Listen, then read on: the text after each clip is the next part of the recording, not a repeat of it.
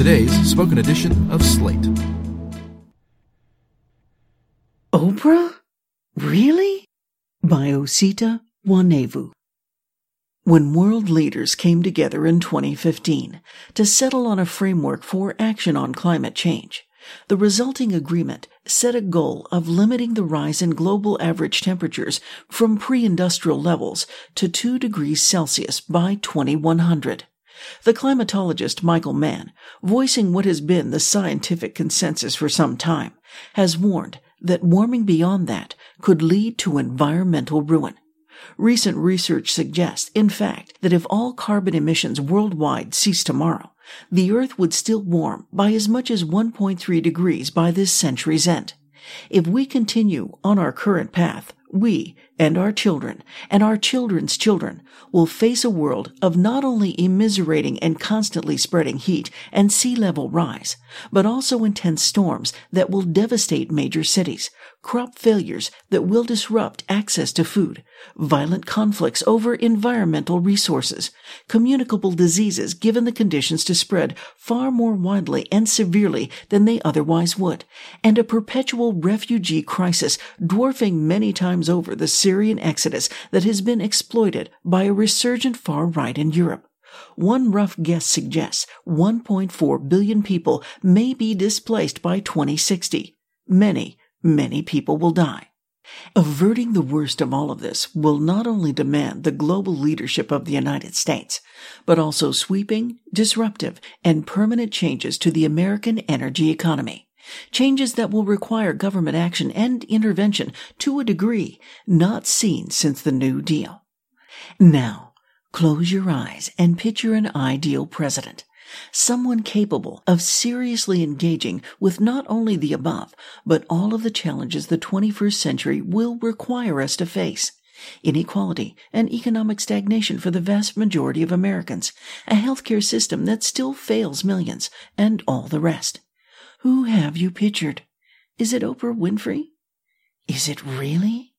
A few decades from now, if some poor historians put themselves through the trouble of assessing the hundreds of thousands of words the major press has dedicated to explaining why and how Donald Trump won the presidency, they will find few of them have been devoted to a fact that contributed to both his rise and the reception of Winfrey's Golden Globe speech.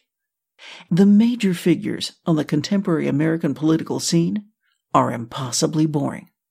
With a few notable exceptions, every major presidential contender of our recent past seems small against the backdrop of the grand historical narrative we've weaved for ourselves.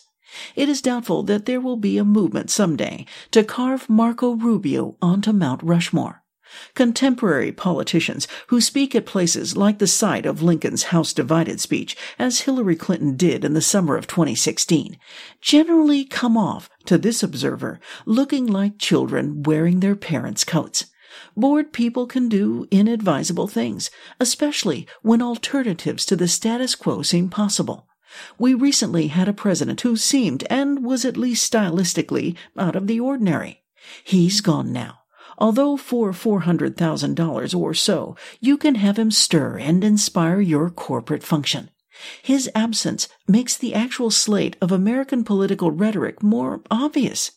If you're a largely nondescript white man with a clean record who can drone about common sense solutions in a tone that meshes well with stock footage of rolling fields and manufacturing plants of ambiguous productive activity, a party headhunter will assuredly have a look at you.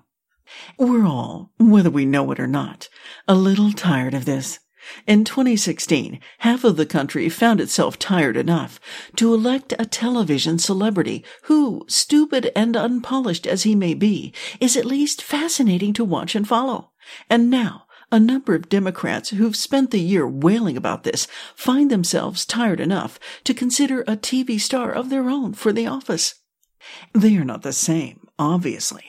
Winfrey is articulate, has had a career defined more by its successes than its failures, and spoke more frankly Sunday night about the darkness that has shaped our history, racism, patriarchy, than most politicians.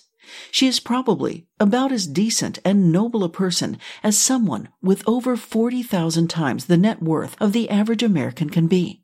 These are, obviously, all qualities that would make her a highly compelling candidate to an electorate that want to turn the page from the Trump presidency.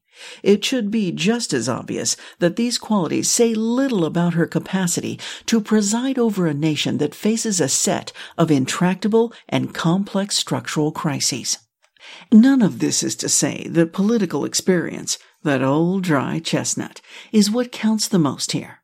Honesty with ourselves would force us to admit the country would be better off if we replaced every politician currently serving in Washington with a committee of social scientists, historians, and anxious, sweaty climatologists selected from the country's major research universities at random.